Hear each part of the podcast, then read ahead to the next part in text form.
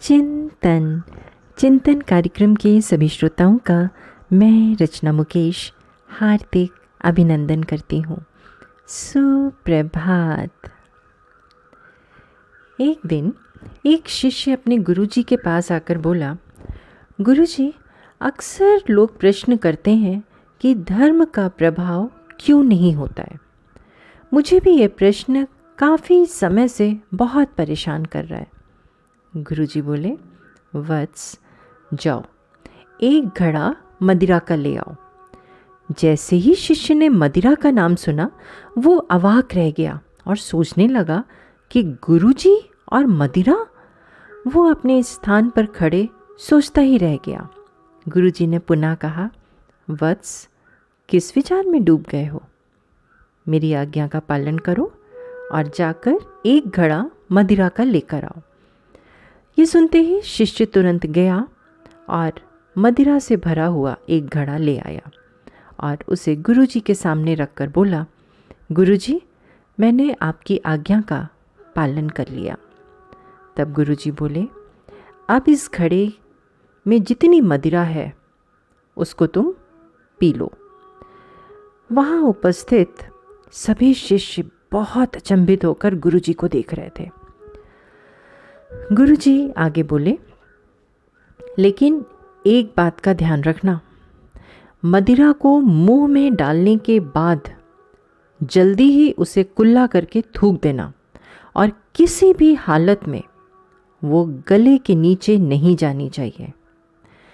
इसके बाद शिष्य ने गुरुजी की आज्ञा का पालन करते हुए मदिरा को मुँह में रखकर कुल्ला करता और उसके बाद उसे थूक देता।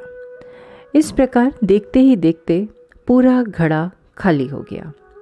शिष्य फिर गुरुजी के पास गया और बोला, गुरुदेव, आपकी आज्ञा का पालन हो गया है और संपूर्ण मदिरा समाप्त हो गई है।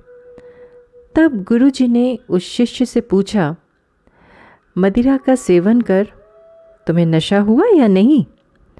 शिष्य ने कहा, गुरुजी, बिल्कुल भी नहीं हुआ। गुरुजी ने थोड़ा ऊँचे स्वर में फिर कहा, अरे, ऐसे कैसे? एक घड़ा मदिरा के सेवन के बाद भी तुम्हें बिल्कुल भी नशा नहीं हुआ? शिष्य बड़ी विनम्रता से बोला, गुरुदेव, नशा तो तब होता जब मदिरा कंठ के नीचे उतरती। कंठ से नीचे तो एक बूंद भी नहीं गई। इसी कारण पूरी मदिरा समाप्त होने पर भी बिल्कुल भी नशा नहीं हुआ। तब गुरुजी ने अपने शिष्य को समझाते हुए कहा, वत्स, तुम्हारे प्रश्न का उत्तर भी यही है। धर्म का प्रभाव केवल उसका ज्ञान लेने मात्र से नहीं होता है। जिस प्रकार मदिरा का नशा तब तक नहीं हो सकता है जब तक वो गले के नीचे नहीं जाती है। उसी तरह धर्म का प्रभाव भी तब तक नहीं होता है जब तक वो आचरण में नहीं आता है, आप उसका पालन नहीं करते हैं। दोष से युक्त काम बहुत आसानी से हो जाते हैं, लेकिन सत्कर्म के लिए, अच्छे काम के लिए काफ़ी प्रयास की आवश्यकता होती है, पुरुषार्थ की अपेक्षा होती है।